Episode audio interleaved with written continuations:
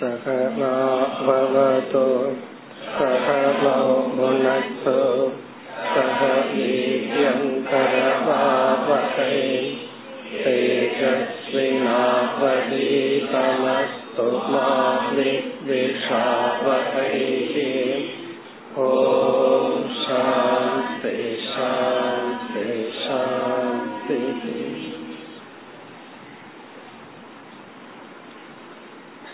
இருवदावद् श्लोकम् न साधयति मां योगः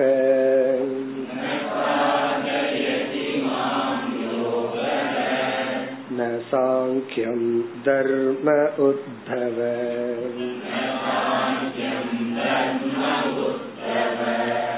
न स्वाध्यायस्तपस् स्वाध्यायस्तपस्त्यागः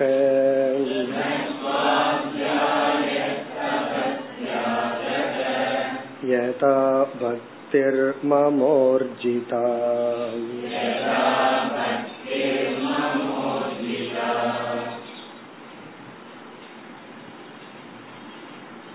பதினெட்டாவது ஸ்லோகத்தில் பகவான் பக்தனை உற்சாகப்படுத்தினார் நாம் ஒரு பக்தனாக இருக்க வேண்டும் என்றால் நம்மிடத்தில் எந்த பலகீனமும் இருக்கக்கூடாது என்றெல்லாம் நினைத்து கொண்டிருப்போம். நம்மிடத்தில் பலகீனம் இருந்தாலும் நாம் அந்த பலகீனத்தினால் மூழ்கிவிட மாட்டோம். என்னுடைய பக்தன் அழிந்து விட மாட்டான். பிறகு எப்படிப்பட்டவன் பலகீனத்துடன் இருப்பவன் அழிந்து விடுகின்றான்? எல்லாருக்கும் எல்லா விஷயங்கள்லயும் ஏதோ ஒரு பலகீனங்கள் இருக்கின்றன. எந்த பக்தன் அந்த இந்திரிய பலகீனத்தினால் அழிந்து அழிய மாட்டான்? எவன் அழிந்து விடுவான் என்றால் எப்பொழுது நம்முடைய பலகீனங்களை நாம் நியாயப்படுத்தி விடுகின்றோமோ அப்பொழுது நாம் அந்த பலகீனத்திலிருந்து வெளிவர மாட்டோம். சில வீக்னஸ் இருக்கிறதுல தவறு கிடையாது. ஆனா அதை ஜஸ்டிஃபை பண்றோம் என்றால் நியாயப்படுத்தி விட்டால் பிறகு நமக்கு வெளிவருவதற்கு எந்த விதத்திலும் நாம் முயற்சி செய்ய மாட்டோம். நம்ம இடத்துல ஒரு பலகீனம் இருந்தால் இந்த பலகீனம் இருக்கின்றது என்று நமக்குள்ளாவது ஏற்றுக்கொண்டு மற்றவங்கிட்ட எல்லாம் சொன்னா ப்ராப்ளம் வரும் அப்படின்னா நமக்குள்ளாவது ஏற்றுக்கொண்டால்தான் நாம் முன்னேற முடியும். அதைத்தான் பகவான் கூறினார். பாத்தியமானக அபி மத் பக்தக விஷயைகி அஜிதேந்திரியக. இந்திரிய கட்டுப்பாடு இல்லாமல் ஏதாவது புலன்களில் பாதிக்கப்பட்டிருந்தாலும் விஷயைகி ந அபிபூயதே அவன் அழிந்து விடுவதில்லை. காரணம் என்னுடைய பக்தி அவனை அதிலிருந்து வெளியே கொண்டு வந்து விடுகின்றது. பிறகு இருபதாவது ஸ்லோகத்தில் என்னென்ன சாதனைகள் எல்லாம் வேதாந்தத்தில் முக்கியமாக பேசப்பட்டுள்ளதோ அவைகளில் சிலவற்றை கூறி பக்தி இல்லாமல் இந்த சாதனைகளை செய்தால் ஒருவன் இந்த சாதனையிலிருந்து எந்த சாத்தியத்தையும் அடைய முடியாது. ந சாதயதி மாம் யோக விதவிதமான யோக அபியாசங்கள் பிராணாயாமம் ஆசனம் தியானங்கள் மாம் ந சாதயதி என்னை அடைவிக்காது. ந சாங்கியம் விசாரம் ஆத்ம விசாரமும் என்னை அடைவிக்காது. தர்ம உத்தவ தர்ம அனுஷ்டானங்கள் சுவாத்தியாயக வேதத்தை மனப்பாடம் செய்தல் தபக தியாகம் தவம் தியாகம் இவைகளெல்லாம் என்னை அடைவிக்காது. அப்படின்னா இதெல்லாம் எது செய்யக்கூடாதா என்றால் பக்தியுடன் இவைகளை செய்ய வேண்டும். அதை எப்படி பகவான் சொல்றார்? யதா ஊர்ஜிதா பக்திகி என்னுடைய உறுதியான பக்தி என்னிடத்தில் இருக்கின்ற உறுதியான பக்தி என்னை அடைவிப்பது போன்று இவைகள் அடைவிக்காது. இதை நம்ம எப்படி புரிஞ்சுக்கிறோம்? இந்த சாதனைகளெல்லாம் பக்தியுடன் கலந்து செல்ல வேண்டும். இனி அடுத்த ஸ்லோகத்தில் மேலும் பக்தியை பற்றி பேசுகின்றார். இருபத்தி ஒன்று भक्त्याहमेकया ग्राह्यः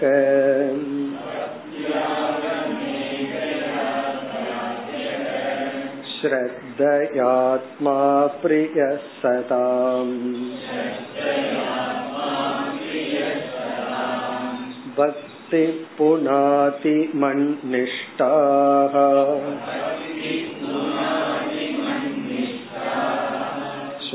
स्वापकानपि सम्भवात्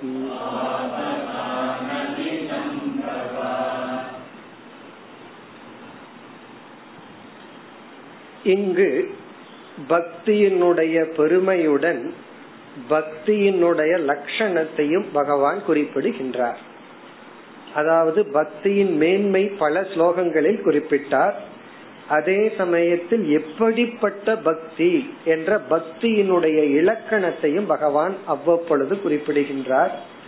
இங்கு முதல் வரியில் பக்தியினுடைய லட்சணத்தை குறிப்பிடுகின்றார். இப்படிப்பட்ட பக்தி தான் ஒருவன் என்னை அடைவிக்கும் என்று பக்தியை சற்று விளக்குகின்றார். எப்படிப்பட்ட பக்தி? பக்தியா ஏகயா அகம் கிராஹ்யக. கிராஹ்யகன பிடிச்சுக்கிறது பிடிபடுதல். அகம் கிராஹ்யகன நான் பிடிபடுகின்றேன். நான் பிடிபடுகின்றேன் எதனால்? பக்தியா. பக்தியினாலதான் நான் பிடிபடுகின்றேன். என்ன பிடிச்சுக்கணும் அப்படின்னா அது வந்து பக்தியினாலதான். இப்ப பக்தியினால் நான் கிரகிக்கப்படுகின்றேன் அடையப்படுகின்றேன். இனி அந்த பக்திக்கு லட்சணம் சொல்ற. இரண்டு லட்சணங்கள் இங்கு பகவான் சொல்றார். ஏகயா பக்தியா. முதல் லட்சணம் வந்து பிளவுபடாத பக்தி. ஏகயா பக்தியா.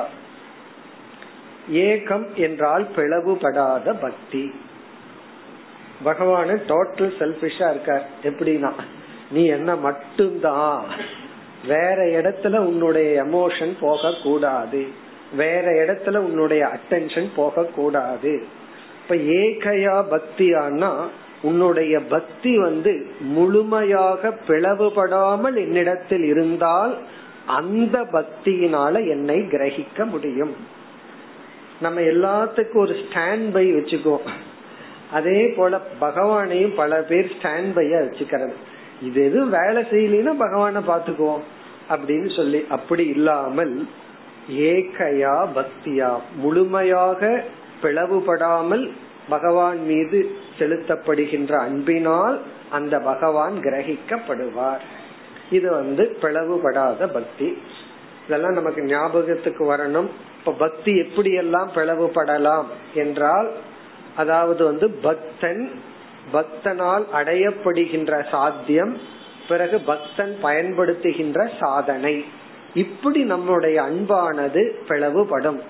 அதாவது நாம் நம்முடைய லட்சியம் நாம் பயன்படுத்துகின்ற சாதனை. இதுல வந்து சாதாரணமா உலக மக்கள் காமிய பக்தர்கள் வந்து பகவான வந்து சாதனையாக வைத்திருப்பார்கள்.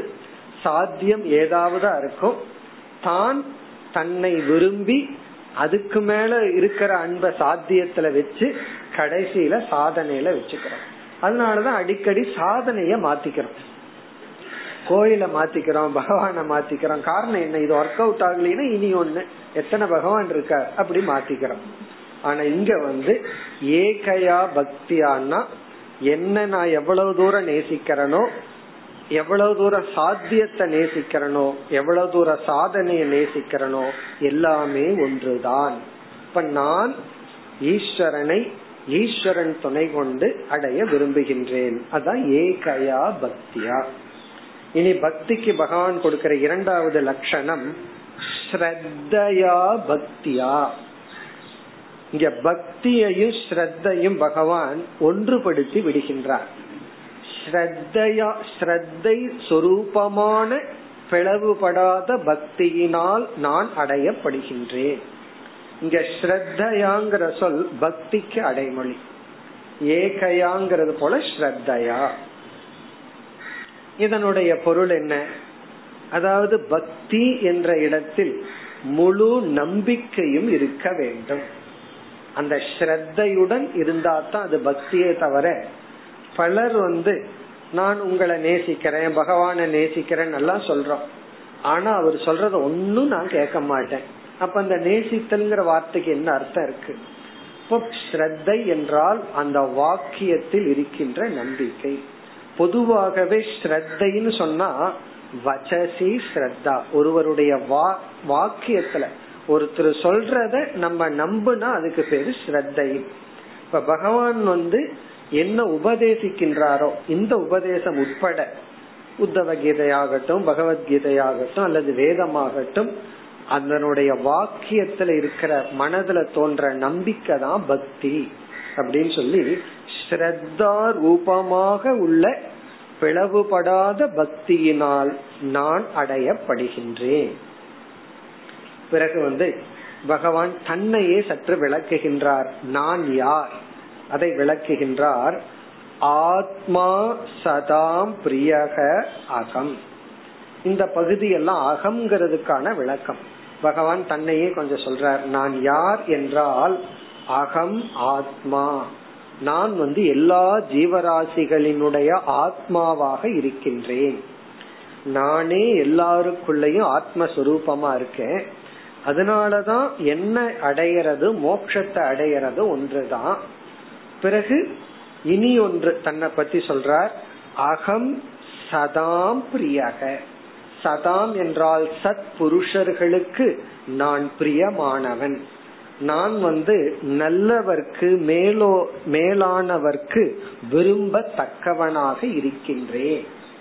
அகம் சதாம் பிரியக சத்புருஷர்களுக்கு பிரியமான பொருளாக நான் இருக்கின்றேன். பொதுவா ஒரு ஆப்ஜெக்ட் மேல நமக்கு எப்ப அட்ராக்ஷன் வரும்னா அத ரொம்ப பேர் அது பின்னாடி போக ஆரம்பிச்சா நம்மளும் போவோம். அதையெல்லாம் விட்டுட்டா நம்மளும் விட்டுருவோம்.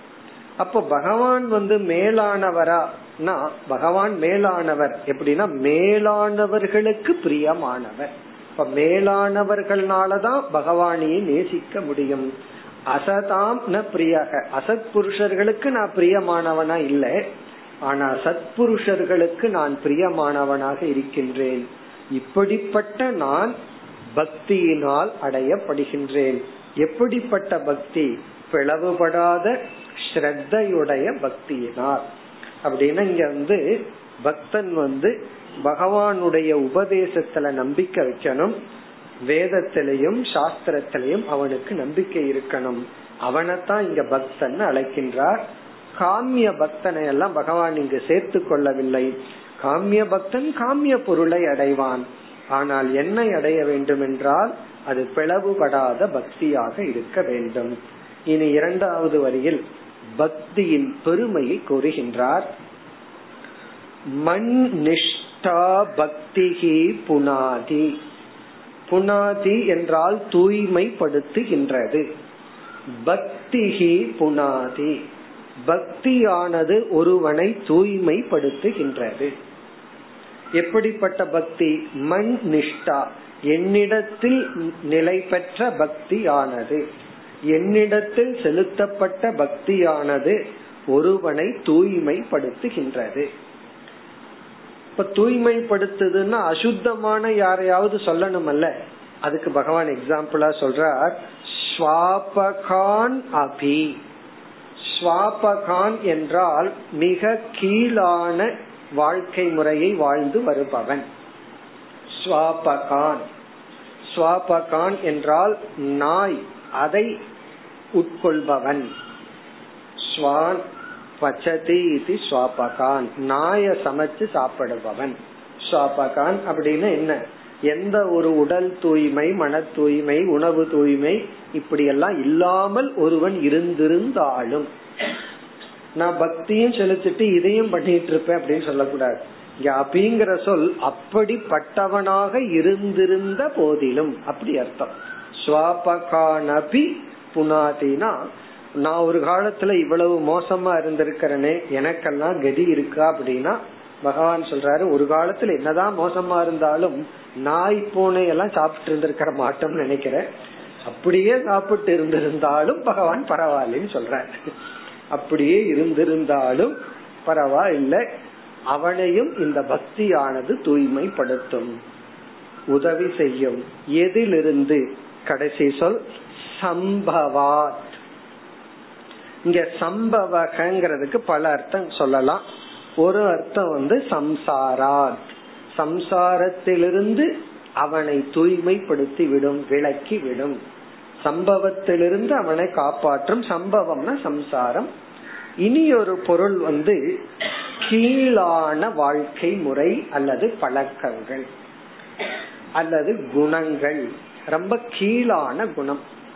சீப் கேரக்டர் நம் நமக்கே தெரிஞ்சதுக்கு அப்புறம் சில பேர் அந்த கேரக்டர் சீப்பானதுன்னு தெரியாத வரைக்கும் சந்தோஷமா பெருமையா இருப்பான். என்னைக்கு தெரியுதோ அதுக்கப்புறம் நம்மைய பார்த்தாவே நமக்கு ஒரு அருவறுப்பு வரும். அப்படிப்பட்ட கீழான குணத்துடன் இருந்திருந்தாலும் தாமசமான ராஜசமான குணத்துடன் இருந்திருந்தாலும் அவனை வந்து இந்த பக்தியானது தூய்மைப்படுத்தி விடும் அதனால இங்க ப்ராப்ளம் வந்து பாஸ்ட் கிடையாது பிரசன்டும் ஃபியூச்சரும் தாங்கிறார் இப்ப நீ வந்து எப்படி இருக்க விரும்புற எப்படி இருக்க விரும்ப போகின்றாய் அதுதானே தவிர கடந்த காலம் முக்கியம் அல்ல. ஒருவன் எவ்வளவு கீழான குணத்துடன் இருந்திருந்தாலும் கலாச்சாரத்துல கீழ் நோக்கி இருந்திருந்தாலும் பக்தி அவனை தூய்மைப்படுத்தி விடும் இனி மேலும் பக்தியினுடைய பெருமையை பகவான் அடுத்த ஸ்லோகத்தில் குறிப்பிடுகின்றார். தர்மசத்யதயோபேதக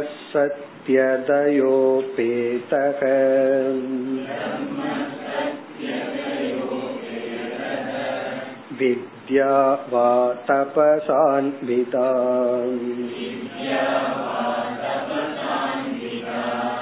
मद्भक्त्यापेतमात्मानम्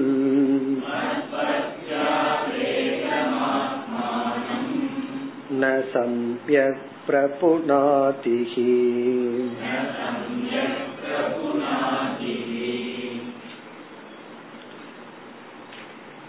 சில பேர் நினைக்கலாம் நான் வந்து தர்மப்படி வாழ்ந்து நற்குணங்களுடன் இருந்தால் அதுவே போதும். பக்திங்கிறது எதற்காக? எதற்கு என்னுடைய உணர்வுகளை எல்லாம் பகவானிடத்துல செலுத்தணும்? பக்தி எதற்காக? நான் பக்தி செலுத்தாமல் சத் குணங்களுடன் சத் கர்மத்தை செய்து கொண்டு. சத் கர்மம்னா தார்கி தார்மீகமான கர்மத்தை செஞ்சுட்டு நல்ல குணங்களுடன் இருந்தால் போதுமே. அதுவே புண்ணியத்தை கொடுக்காதா? அதுவே மோட்சத்தை கொடுக்காதா? இது பல பேர்த்தனுடைய கேள்வி. பல பேர் வந்து இந்த இரண்டு வேண்டான்னு ஒதுக்குவார்கள். ஒண்ணு வந்து வேதாந்தம் படிக்கிறது. இதெல்லாம் இருந்தாவே போது எதுக்கு கஷ்டப்பட்டு படிச்சு ஏதோ சாதன சதுஷ்டய சம்பத்தி அதெல்லாம் எதுக்கு அடையணும்? இதுவே போதும். இரண்டாவது எதுக்கு பக்திய நம்மளுடைய உணர்வு எதுக்கு பகவான் இடத்துல திருப்பணும்? ஒழுக்கமா நல்லவனா இருந்தா போதாதா?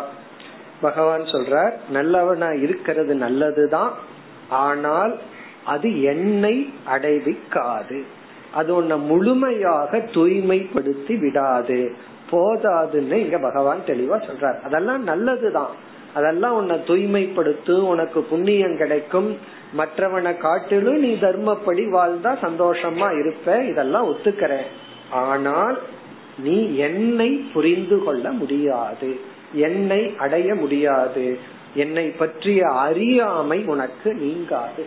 நான் யாருன்னு தெரியாமலே நீ வந்து நல்லவனா இருந்துட்டு போயிருவியே தவிர நீ வந்து என்னை உணர முடியாது. அதுதான் இந்த ஸ்லோகத்தின் சாராம்சம். தர்மக முதல் சொல் தர்மக. இங்க தர்மகன வேதத்தில் சொல்லப்பட்டுள்ள சில கடமைகள். சந்தியாவந்தனம் பூஜைகள் யாகங்கள் போன்றவைகள். நித்திய நெய்மித்திக சொதர்மங்கள். பிறகு வந்து சத்திய தயா உபேதக. இந்த சொதர்மமானது சாமானிய தர்மமான சத்தியம் தயை போன்றவைகளுடனும் கலந்தது.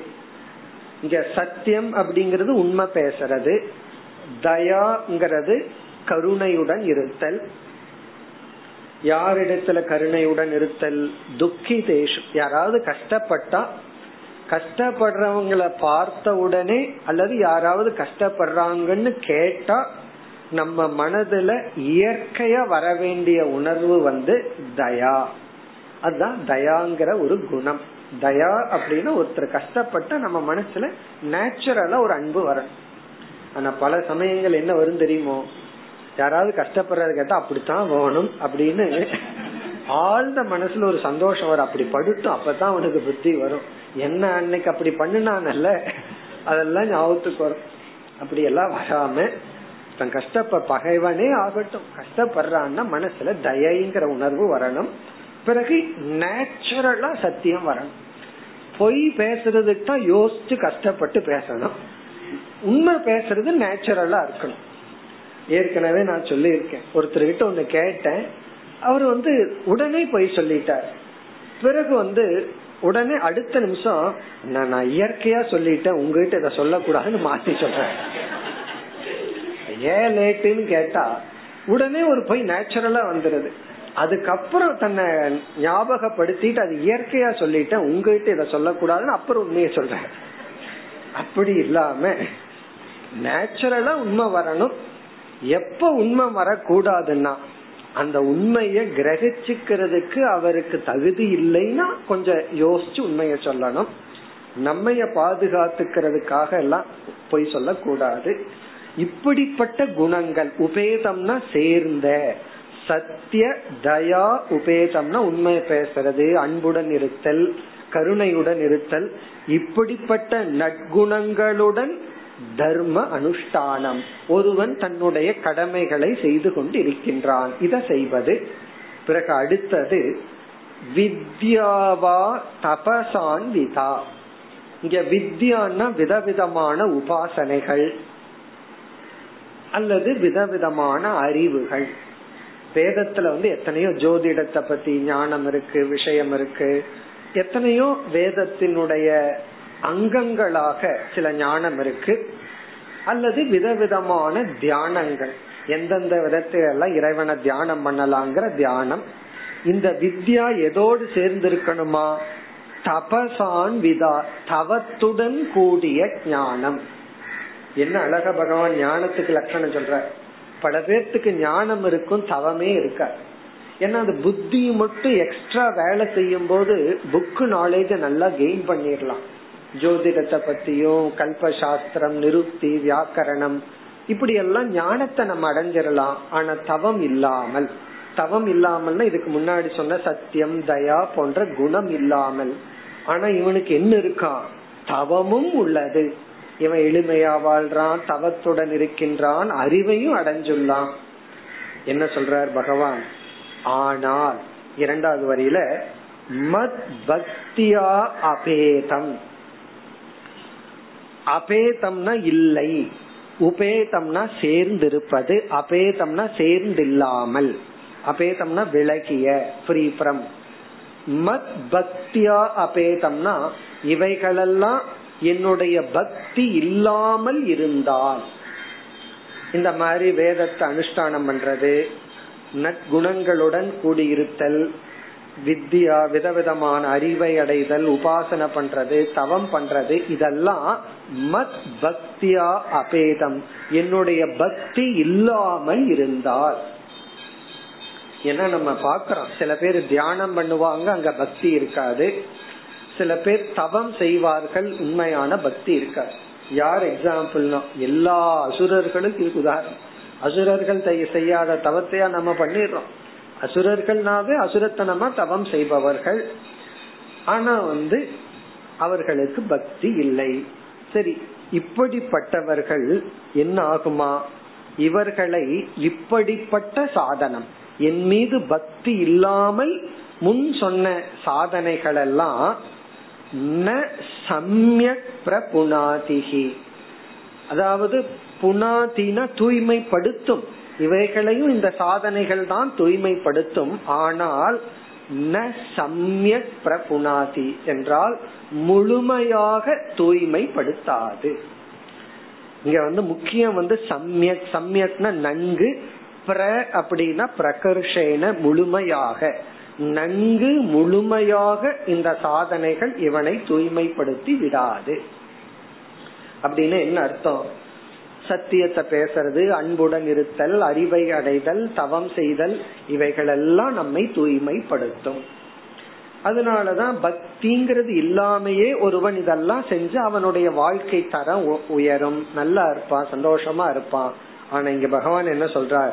ந சம்யக் முழுமையாக அவனை தூய்மைப்படுத்தி விடாது. அஜானம்ங்கிற அசுத்தத்துடன் தான் அவன் இருப்பான். அஜானியாகத்தான் அவன் இருப்பானே தவிர இந்த பக்தி தான் அவனை தூய்மைப்படுத்தும். இப்ப இந்த ஸ்லோகங்கள்ல எல்லாம் நம்ம என்ன பார்த்தோம்?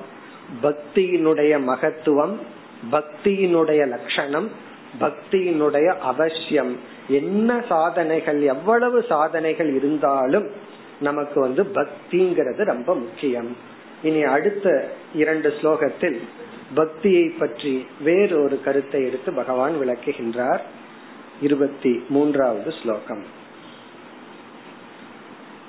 कथं विना रोमहर्षम्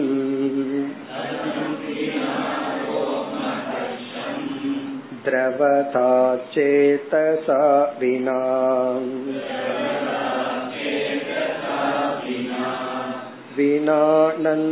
विनानन्दाश्रुकलया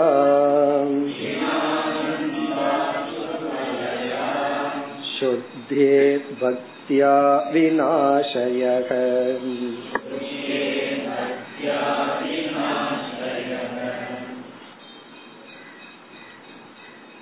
இருபத்தி மூன்று இருபத்தி நான்கு இந்த இரண்டு ஸ்லோகங்களில் பக்தியினுடைய முதல் படியும் பக்தியினுடைய லிங்கம் அடையாளத்தையும் பகவான் குறிப்பிடுகின்றார். பக்தி எப்படி ஆரம்பிக்கும்? பக்தியினுடைய பிகினிங் ஸ்டேஜ் அதனுடைய துவக்கத்தையும் அதனுடைய அடையாளங்களையும் பகவான் குறிப்பிடுகின்றார்.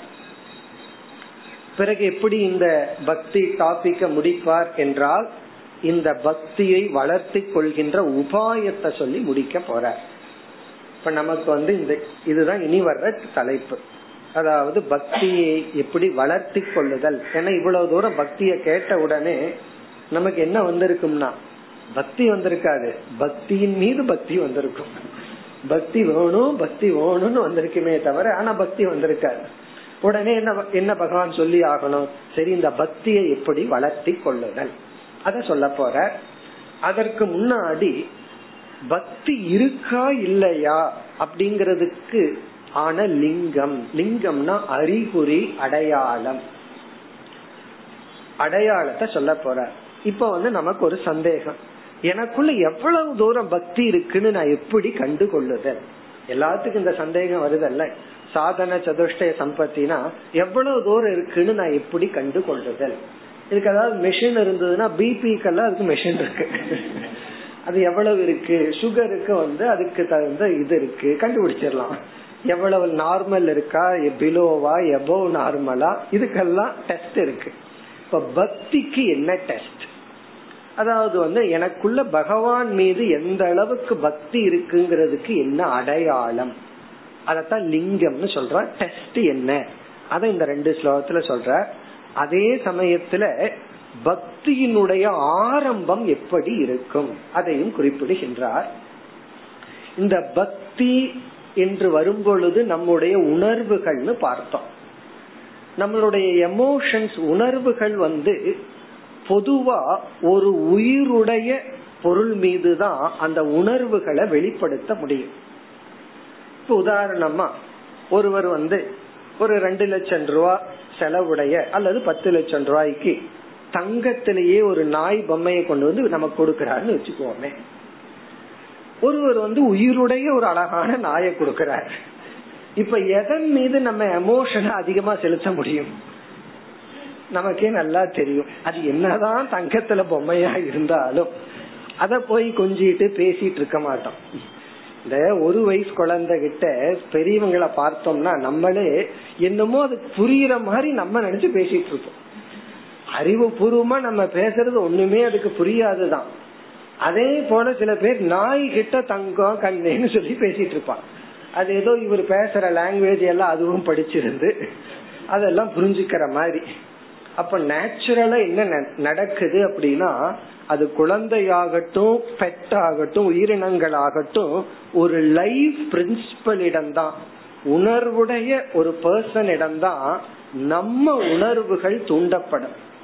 அதனாலதான் சாஸ்திரத்துல வந்து ஈஸ்வரனுக்கு ஒரு உருவத்தை கொடுத்து ஒரு பர்சன் அவர் வந்து அம்பாள் ரூபமா இருக்காரு சிவ ரூபமா இருக்கார் கிருஷ்ணரா இருக்கார் குழந்தையா இருக்காருன்னு சொல்லி சாஸ்திரத்துல ஏன் பகவான வந்து நம்மைய போல ஒரு உருவத்தை கொடுத்துள்ளார்கள்? ரிஷிகளுக்கெல்லாம் தெரியாதான் ஒண்ணுமே வேண்டாம் நிர்குணம் தான் பகவான். நிர்குணம்னே சொல்லிட்டு போயிருவோம் ஏன் சொல்லல? ஏனென்றால் நம்முடைய உணர்வை வெளிப்படுத்துவதற்கு அது ஒரு ஒரு உயிர் தேவைப்படுகின்றது. ஆகவே இந்த இடத்துல பகவான் என்ன சொல்ல போறார்? ஒரு சாதாரண மனிதர்கள் இடத்துல நம்ம உணர்வை செலுத்தணும் அப்படின்னா ஒருத்தர் மீது நமக்கு ரொம்ப அட்டாச்மெண்ட் அது யாரு வேணாலும் இருக்கலாம். கணவன் மனைவி மனைவியா இருக்கலாம் குழந்தை அம்மாவா இருக்கலாம். இப்ப அவர்களிடத்தில் நண்பர்களா இருக்கலாம். அவர்களிடத்துல நம்ம உணர்வுகளை செலுத்தும் பொழுது ரொம்ப நாளைக்கு அப்புறம் பார்க்கிறோம். அப்ப நம்ம மனதில் என்னென்ன உணர்வுகள் எல்லாம் ஏற்படும்? எப்படி எல்லாம் இருக்கும்? அந்த உணர்வுகள் எல்லாம் நமக்கு பகவான்கிற எண்ணத்துல வரணுமா?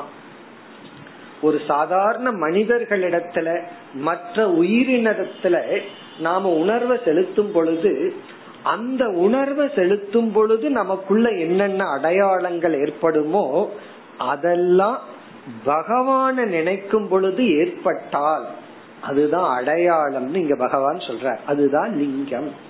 இப்ப விருப்பமான ஒருவரை ரொம்ப நாளைக்கு அப்புறம் பார்த்த உடனே என்ன ஏற்படும்னா கொஞ்ச நேரம் பேச முடியாது. அதெல்லாம் பகவான் சொல்ல போறார். பிறகு ரோம ரோமாஞ்சலின்னு சொல்றது. அப்படியே மெய் செலுத்துருவோம் பிறகு வந்து கண்ணீர் வரும் அல்லது சிரிப்போம். சில பேர் ரொம்ப நாளைக்கு அப்புறம் பார்த்துட்டு ஓங்கி ஒரு அடி கொடுப்பாங்க. அது என்னன்னா அது ஒரு விதமான அன்பு தொல்லைன்னு சொல்றது. இந்த குழந்தைகளை சும்மாவா விடுறோம். அதை போட்டு அழுகிற வரைக்கும் போட்டு அதை கொஞ்சம் இதெல்லாம் என்னன்னா பக்தியினுடைய வெளிப்பாடு. இந்த உணர்வுகள் எல்லாம் அழுகிறது சிரிக்கிறது பிறகு வெர்க்கத்தை விடுறது. ரொம்ப பெரிய ஆளா இருப்பார். குழந்தைய பார்த்த உடனே அவரு பிளாட் ஆகிடுவார். அவரு கீழே படுத்துட்டு குழந்தையோட கொஞ்சிட்டு இருப்பார். இதெல்லாம் என்னன்னா? அந்த இடத்துல வெட்கம் எல்லாம் நம்ம பார்க்க மாட்டோம் பிரிஸ்டீஜ் பார்க்க மாட்டோம். அந்த காலை எடுத்து கண்ணில் ஒத்திக்குவோம் குழந்தைகளோட கால் எடுத்து. இதெல்லாம் என்னன்னா? இதெல்லாம் பக்தியினுடைய வெளிப்பாடு. இந்த இரண்டு ஸ்லோகத்துல பகவான் என்ன சொல்றார்? இந்த வெளிப்பாடெல்லாம் பகவான நினைக்கும் பொழுது ஏற்பட்டால். இந்த ஒரு மனிதனிடத்துல நம்ம வந்து எந்த அன்பை செலுத்தும் போது என்னென்ன எக்ஸ்பிரஷன் வருதோ சிரிக்கிறது அழுகிறது வெக்கத்தை விடுறது இதெல்லாம் பகவானிடத்தில் ஏற்படும் பொழுது நமக்குள்ள பக்தி ஆரம்பம் ஆகி உள்ளது. அதாவது பக்தியினுடைய வளர்ச்சி பக்தியினுடைய அடையாளங்களை பகவான் சொல்றார். மற்ற மனிதர்களிடத்துல அன்பை செலுத்தும் பொழுது என்னென்னலாம் ஏற்படுதோ அதெல்லாம் பகவானிடத்தில் ஏற்பட்டார். இது ராமகிருஷ்ண பரமஹம்சர் ஒரே ஒரு சின்ன வாக்கியத்துல சொல்ற நீ வந்து எத்தனையோ விஷயத்துக்கு அழுகிற கடவுளுக்காக அழுதுருக்கிறியா அப்படின்னு கேக்குற நம்ம யோசிச்சு பார்த்தா சின்ன குழந்தையிலிருந்து பெரிய சாகர வரைக்கும் எத்தனையோ விஷயத்துக்கு அழுதுருக்கிறோம். அழுகிற விதம் வேறா இருக்கலாம். சின்ன குழந்தையில ஒரு விதத்துல அழுதுருப்போம் பெருசாகும் போது வேற விதத்துல அழுவோம். புலம்புவோம் அல்லது எதையாவது போட்டு உடைப்போம் அந்த மாதிரி அழுவோம். அப்படி பகவானிடத்துல நீ அழுதிருக்கிறையான்னு ஒரு கேள்வி அவ்வளவுதான்.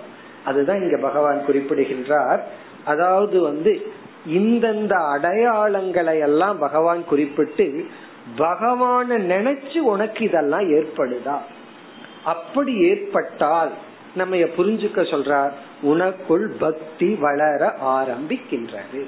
அப்பொழுதுதான் உன்னுடைய எமோஷன்ஸ் உன்னுடைய உணர்வுகளை எல்லாம் நீ ரீஇன்வெஸ்ட்மெண்ட் பண்ற அப்படின்னு அர்த்தம். நம்ம ஏன் ரீஇன்வெஸ்ட்மெண்ட் சொல்றோம்னா ஏற்கனவே இன்வெஸ்ட்மெண்ட் பண்ணி வச்சுட்டோம். எங்கேனா இந்த அனாத்மாவான இந்த உலகத்திலும் உலக பொருள்களிடத்திலும் உலக மக்களிடத்திலும் நம்ம எமோஷன்ஸ் எல்லாம் கொட்டி வச்சுட்டோம். அதை எடுத்து பகவானிடத்துல நம்ம போட்டிருக்கிறோம்ங்கிறதுக்கு என்ன அடையாளம்? பிறகு பக்தியினுடைய முதல் படி என்னன்னா இந்த இரண்டு ஸ்லோகத்தில் குறிப்பிடுகின்ற வர்ணனை. இத நம்ம எப்படி எடுத்துக்கணும்? அடையாளங்களும் முதல் படிகளும். நம்ம வந்து இதே மாதிரிதான் கடைசி வரைக்கும் இருக்கணுங்கிற அவசியம் கிடையாது. சில பேர்த்துக்கு இந்த மாதிரி எல்லாம் சிம்டம் இருந்திருக்கும் ஆரம்ப காலத்துல. அதாவது கோயில்ல போய் அபிஷேகத்தை பார்த்த உடனே அப்படியே அழுக வரும். பகவானுக்கு செய்யற அலங்காரங்கள் சில கதைகளை படிக்கும் பொழுது அல்லது வந்து மகாபாரத ராமாயண சீரியலை பார்க்கும் போது நமக்கு அழுக வரும். வேதாந்தம் படிச்சு எனக்கு அழுக வரலையேன்னு சில பேர்த்துக்கு அழுக வர ஆரம்பிச்சு முன்னெல்லாம் நான் அதெல்லாம் பார்த்து அழுதுட்டு இருந்தேன். இப்ப இந்த வேதாந்தம் எல்லாம் படிச்ச உடனே அழுக போயிடுச்சு. அப்ப எனக்கு பக்தி போயிடுச்சா? சில பேர்த்துக்கு இப்படி ஒரு சந்தேகம். இந்த வேதாந்தம் படிச்சா பக்தி எல்லாம் போயிருமான்னா இங்க பகவான் என்ன சொல்றார்? இது ஆரம்பம். இப்படித்தான் ஆரம்பிச்சிருக்கணும் நீ. ஆரம்பத்துல வந்து ஒரு ஒரு ஒரு தியாக ஒருத்தன் தியாகம் பண்றான் ஒரு படத்துல அல்லது சீரியல்ல. அத பார்த்த உடனே அழுக வந்துச்சு அப்படின்னு சொன்னா கஷ்டப்பட்டு அடைக்குவாங்க. யாராவது பாக்குறாங்களான்னு சொல்லி. அதெல்லாம் வேண்டாம். அது அழுதோ அப்படின்னா அவனுக்காக நம்ம அழுகல. அவன் காசு வாங்கிட்டு சந்தோஷமா அங்க அழுதுட்டு இருக்கான். நம்ம அந்த தியாகத்துக்காக மனம் உருகுதுன்னு அர்த்தம். ஒரு கேரக்டரை பார்த்து நம்ம அதனோட ஒன்றுகின்றோம் அப்படின்னு சொன்னா அந்த குணம் நம்மை உருக்குகின்றது. ஒரு தியாகத்துக்காக கண்ணீர் விட்டோம்னா நம்ம மைண்டும் தியாகம்ங்கிற ஒரு வேல்யூவை கல்டிவேட் பண்ணுதுன்னு அர்த்தம். அப்படி இந்த மனம் உருகுதல் அதத்தான் இங்க வந்து லட்சணமா அல்லது அடையாளமா பகவான் குறிப்பிடுகின்றார். ஸ்லோகத்திற்குள் சென்றால் கதம் வினா ரோம ஹர்ஷம். ரோம ஹர்ஷம் வினா. ரோம ஹர்ஷம்னா மயிர் கூச்சல் உடல் இருக்கிற ரோமங்கள் எல்லாம் அது வந்து ஒரு விதமான ஒரு புல்லரிப்புன்னு சொல்றமே சிலிர்த்தல். ரோமம் சிலிர்த்தல். ரோமகர்ஷம்னா சிலிர்த்தல். இந்த சிலிர்த்தல்ங்கிறது எப்ப ஏற்படுனா சில பேருக்கு அப்படி ஒண்ணு இருக்கிறதே தெரியாது. காரணம் என்ன? ரொம்ப தாமசமா இருந்தா தாமசமான ஜந்து மேல ஐஸ் வாட்டரையும் வச்சு பாருங்க. அது ஒண்ணு சிலிர்க்காது காரணம் என்னன்னா அவ்வளவு ஒரு எமோஷனலி ஒரு விதமான எமோஷனும் தூண்டப்படாம இருக்கும். நீர்னா எப்ப சிலுக்குமே அதாவது சாப்பிட்டா சிலுக்கும் சில பேர். அவ்வளவுதான். ஒரு நல்ல விஷயத்த பார்க்கும்போது அந்த உள்ளம் வந்து புலகிதம் அடைதல் ஒரு எமோஷனல் கிக் வரணுமே. அது வரணும்னாலும் கூட எமோஷன் கொஞ்சம் வளர்ந்திருக்கணும். இங்க வந்து பகவான நினைக்கும் பொழுதும் பகவான பற்றிய கதைகள் கேட்கும் பொழுதும் பகவானுடைய அனுகிரகத்தை எல்லாம் பார்க்கும் பொழுதும் இப்ப நாயன்மார்கள் ஆழ்வார்கள் கதையெல்லாம் படிக்கிறோம். பகவான் நமக்கு அரு அனுகிரகம் பண்ணல. ஒரு பகவான் ஒரு ஆழ்வாருக்கும் நாயன்மாருக்கும் அனுகிரகம் பண்ற அதை கேட்கும் பொழுது நமக்கு என்ன வரணும்னா ரோமஹர்ஷம். இப்ப பகவானுடைய பெருமையெல்லாம் கேட்கும் பொழுது நமக்கு ரோமஹர்ஷம் வந்தால். பகவான் சொல்றார் அப்பொழுது உனக்கு வந்து பக்திங்கிற உணர்வு ரீடைரக்ட் ஆகுது. உன்னுடைய எமோஷனை வந்து பகவான் மீது செலுத்த ஆரம்பித்துள்ளாய் என்று புரிந்துகொள். அப்படின்னு சொல்றார். இப்ப ரோமஹர்ஷம்ங்கிறது இது ஒரு விதமான எக்ஸ்பிரஷன் உடனே நம்ம டச் பண்ணிடக்கூடாது எனக்கு இது வரலையே அப்படின்னு. இது ஒரு விதமான எக்ஸ்பிரஷன் சில பேர்த்துக்கு வரலாம் சில பேர்த்துக்கு வேற விதத்துல இருக்கலாம். இனி அடுத்தது என்னன்னா அதுதான் ரொம்ப முக்கியம். திரவதா சேதசா வினா. ரொம்ப அழகான சொல்ல பகவான் பயன்படுத்துறார். சேதசா திரவதா. மனம் உருகாமல். திரவதா என்றால் உருகுதல். சேதஸ் என்றால் மனம். திரவதா சேதசா வினா என்றால் மனம் உருகாமல் உன்னால எப்படி மனதை தூய்மைப்படுத்த முடியும் அல்லது பக்தி செலுத்த முடியும். மனம் உருகுதல். இந்த எமோஷன்ஸ் இருக்கே அது அப்படியே உருகணும்னு பகவான் சொல்ற மன உருக்கம்.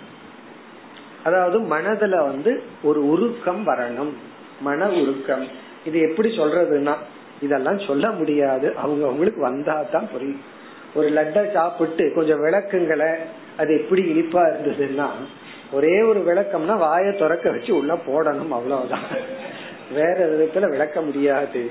அப்ப சேத்தசா திரவதா அப்படின்னு சொன்னா மனமானது உருக வேண்டும். அப்படின்னு என்ன அர்த்தம்? பின்னாடி பகவான் சொல்ல போறார். பகவானுடைய கதையை கேட்கும் பொழுது பகவானுடைய பெருமையை எல்லாம் நம்ம கேட்கும் பொழுது நம்ம மனசு வந்து அந்த இடத்துல யாரு ஈஸ்வரன் இந்த எமோஷன் எல்லாம் கூடாது இதெல்லாம் இன்டலெக்சுவலுக்கு ஒத்து வராதுன்னு அப்ப சொல்லக்கூடாது. அப்பெல்லாம் நம்ம மனதை விட்டரணும் உருக வைக்க வேண்டும். குறிப்பா ஒரு ஒரு பக்தன் வந்து ரொம்ப கஷ்டப்படுறான். பகவானுக்காக எத்தனையோ தியாகம் பண்றான். எத்தனையோ இல்ல எல்லா நாயன்மார்களுடைய கதையிலையும் பார்த்தா கஷ்டம் தான் இருக்கு சந்தோஷமே இருக்காது காரணம் என்ன? பக்தனுக்காக அவ்வளவு தியாகம் பண்றான். அந்த தியாகத்தை அவன் பண்றான்னு படிக்கும் போது நம்ம மனசுல என்ன வரணும்னா கொஞ்சமாவது உருகணும். அந்த இடத்துல சாட்சி பாவமா நான் படிச்சுட்டு இருக்கேன். அப்படின்னு சாட்சியா ஏதோ ஒரு நாவல் படிக்கிற மாதிரி படிக்கக்கூடாது நாவல் படிச்சாலுமே உருகணும். ஒரு ஆத்தர்னுடைய திறமை என்ன அப்படின்னு சொன்னா அவன் எப்படி எழுதணும்? ஒரு நாவலோ கதையோ எப்படி எழுதணும்னா அந்த எமோஷனல் பர்சனாலிட்டிய டச் பண்ணிடணும். அப்படி பண்ணிட்டா தான் அவர் சரியா பிரசன்ட் பண்ணியிருக்காருன்னு அர்த்தம். அது நாவலாகட்டும் படம் ஆகட்டும் அதை எப்படின்னா அப்படி வந்து பண்ணணும். ஆனா சில பேர் என்ன டைரக்ட் பண்ணாலும் சில பேர்த்த டச் பண்ணவே முடியாது. காரணம் அப்படி ஒரு கல்லு மாதிரி இருப்பார்கள். அப்படி இருக்க கூடாது திரவதா சேதசா. நம்முடைய மனமானது உருக வேண்டும். இதெல்லாம் பக்தியினுடைய அடையாளங்களும் ஆரம்ப நிலைகளும் பிறகு இதே தான் தொடரணும்னு எதிர்பார்க்க கூடாது. பக்தி அப்படியே மெச்சூர் ஆகணும். பக்தி அப்படியே பக்குவம் அடைஞ்சு பிறகு இந்த சிம்டம்ஸ் இதெல்லாம் தாண்டி நம்ம செல்ல வேண்டும். ஆனா இதன் மூலமாகத்தான் செல்ல வேண்டும். இனி இரண்டாவது வரியில் வினா ஆனந்த அஸ்ரு கலையா? ஆனந்த அஸ்ருனா ஆனந்த கண்ணீர். கலையான விடாமல். ஆனந்த கண்ணீர் விடாமல் எப்படி நம்முடைய மனம் தூய்மை ஆகும் ஆனந்த ஆனந்தம்னா சந்தோஷத்துல அஸ்ரு கண்ணீர் கலையான விடுதல். அதாவது வந்து ஆனந்த கண்ணீர் விடாமல் வினான்னா அதெல்லாம் இல்லாம நீ எப்படி பக்தியில வளர முடியும்னு பகவான் கேக்குற ஆனந்த கண்ணீர். அதுவும் உண்மைதான். நமக்கு வந்து ரொம்ப சந்தோஷம் வந்தாலும் அழுதுருவோம். ரொம்ப துயரம் வந்தாலும் அழுவோம் இப்ப வந்து சந்தோஷத்துல அழுகிறோம் அப்படின்னா இவனுக்கு வந்து ஏதோ ஒரு ஐஸ்கிரீம் கொடுத்த உடனே ஆனந்த கண்ணீர் வருது காரணம் இவ்வளவு கிடைச்சிடுது எனக்கு. ஒரு ஒரு ஆப்ஜெக்ட் ஒருத்தனை சந்தோஷப்படுத்துதுன்னா பகவான் நம்ம சந்தோஷப்படுத்தணும். உண்மையிலேயே என்ன நடக்கணும்னா வேதாந்தம் படிக்க படிக்க ஒவ்வொரு ஐடியா புது புது ஐடியா புரிய புரிய இதெல்லாம் நடக்கணும் நமக்கு. என்னன்னா எனக்கு இந்த கான்செப்ட் புரிஞ்சிடுது இந்த ஐடியா புரிஞ்சிடுதுன்னு ஒவ்வொரு படியா போக போக நம்ம மனம் உருகணும் ரோம அஞ்சலி மெய் செலுக்கணும் பிறகு ஆனந்த கண்ணீர் வரணும். நோட்ஸ படிச்சுட்டு அழுதுட்டு உட்கார்ந்துட்டு இருக்கணும்னு அர்த்தம். புரிஞ்சிருது மத்தவங்க பார்த்து இன்னமும் நினைச்சிட்டு போட்டோம் அது அடுத்த ஸ்லோகத்துல போறாரு வெக்கத்தை விட்டுருங்க. அப்படின்னு அடுத்த ஸ்லோகத்துல சொல்லுவார். திடீர்னு நம்ம நோட்ஸ படிக்கிறோம் ஒரு ஐடியா திடீர்னு புரியுது. உடனே என்ன ஏற்படணும்னா ஆனந்த கண்ணீர். இதெல்லாம் வந்தால் உள்ள ஏதோ வேலை செய்யுதுன்னு அர்த்தம். உள்ள போய் பக்தி வேலை செய்யுது. ஒண்ணுமே வரல அப்படின்னா அப்படியே மண்ண மாதிரி ஏதோ காலத்தை போக்கிட்டு பொழுத போக்கிட்டு இருக்கிறோம் அப்படின்னு அர்த்தம். வினா அஸ்ரு கலையா. பிறகு பகவான் கேக்குறார் சுத்தியே பக்தியா வினா ஆசயக இதெல்லாம் சொன்னாரே இதெல்லாம் எதன் மூலமா வரணுமா? எதன் நிமித்தமா வரணும்? பக்தியா? பக்தியின் நிமித்தமாக இங்கு சொல்லப்பட்டுள்ள அறிகுறிகள் ஏற்பட வேண்டும். பக்தியா? இங்க நெகட்டிவா சொல்றார். வினா அப்படி இல்லை என்றால் பக்தியின் மூலமாக இங்கு குறிப்பிட்ட உணர்வுகள் ஒருவனுக்குள் வரவில்லை என்றால் அதனாலதான் பெரியவங்க பாடி வச்சாங்க அழுதால் உன்னை பெறலாமே அப்படின்னு சொல்லி உண்மை என்ன வாழ்க்கையில நம்ம என்ன பண்றோம்? ஒண்ணு கிடைக்கலன்னா அழுதுதானே சாதிக்கிறோம். இந்த அழுகிறதுக்கு பேரு வருணாஸ்திரம்னு பேர். வருணாஸ்திரம்னா அழுதா சாதிச்சிடுறது. சில பேர் அழுதே சாதிக்கிறது. இந்த குழந்தைகள்லாம் அழுதுதானே சாதிக்கிறார்கள். இந்த அழுகிறதுங்கிறது ஒரு வெப்பன் நம்ம பயன்படுத்துறோம். ஒரு வெப்பனா பயன்படுத்தி சாதிச்சிடுறோம். இந்த பசங்கனால அது கொஞ்சம் கஷ்டம். பெண்களுக்கு ரொம்ப சுலபமா சாதிக்க கூடியது அழுது அழுது சாதிக்கிறது. பசங்களும் அதை செஞ்சுதான் ஆகணும். இப்பெல்லாம் மாறி போச்சு. மாறி மாறி அழுது கொண்டு இருக்கின்றார்கள். எப்படியோ அழுது காரியத்தை சாதிக்கிறோம். லௌகிக காரியத்தை அழுது சாதிக்கிறோம்னா பகவான் இடத்திலும் அதே அஸ்திரத்தை தான் பயன்படுத்தணும். அழுதுதான் சாதிக்கணும். கடைசியா பகவான் கேக்குறார் ஆசையக. வினா ஆசையக. ஆசையக அப்படின்னு சொன்னா மனம். மைண்ட் நம்முடைய மனம் பக்தியா வினா. கதம் கதம்ங்கிற முதல் சொல். கதம் சுத்தியே எப்படி தூய்மை அடையும்? இப்ப கதம் சுத்தியே கதம்ங்கிற முதல் சொல் எடுத்து சுத்தியே இந்த கதம்ங்கிறது இந்த இடத்துல கேள்வி அல்ல ஆச்சரியக்குறி. எப்படி தூய்மை அடையும்?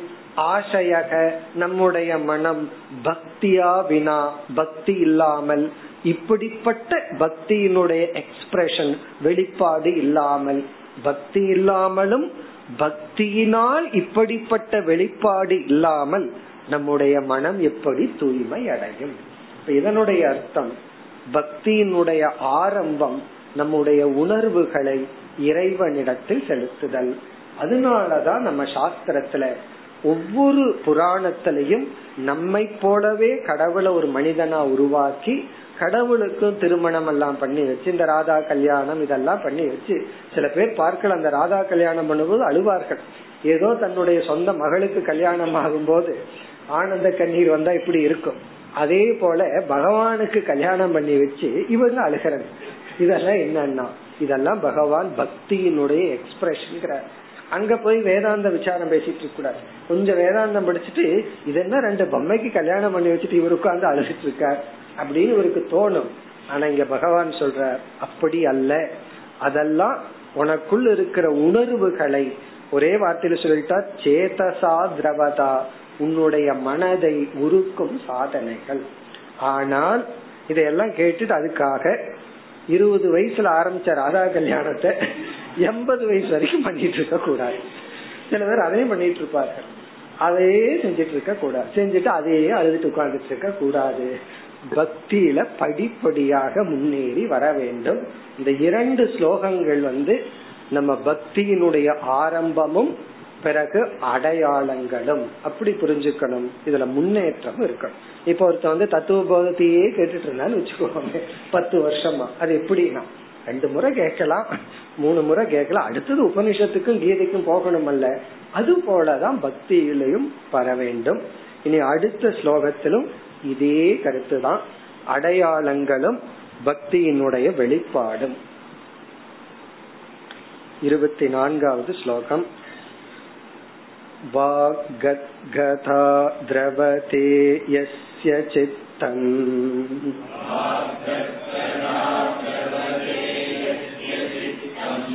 रुदत्यपीक्ष्णं हसति क्वचिच्च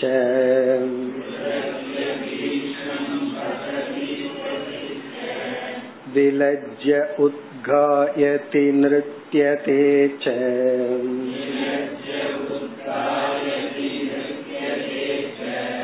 मद्भक्तियुक्तो भुवनं पुनाति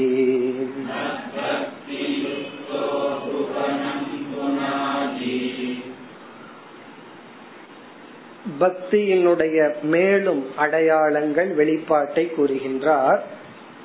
வாக் நம்முடைய சொல்லானது பேச்சானது வாகத்கதா வாகத்கதா என்றால் பேச முடியாத நிலைக்கு வருதல் வாய் தழும்புதல் தத்தளித்தல்.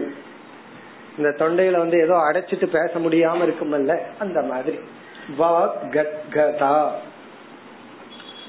ரொம்ப நாளைக்கு அப்புறம் ஒருத்தரை பார்த்த உடனே என்ன ஆகும்னா கொஞ்ச நேரம் பேச்சு ஓடாது.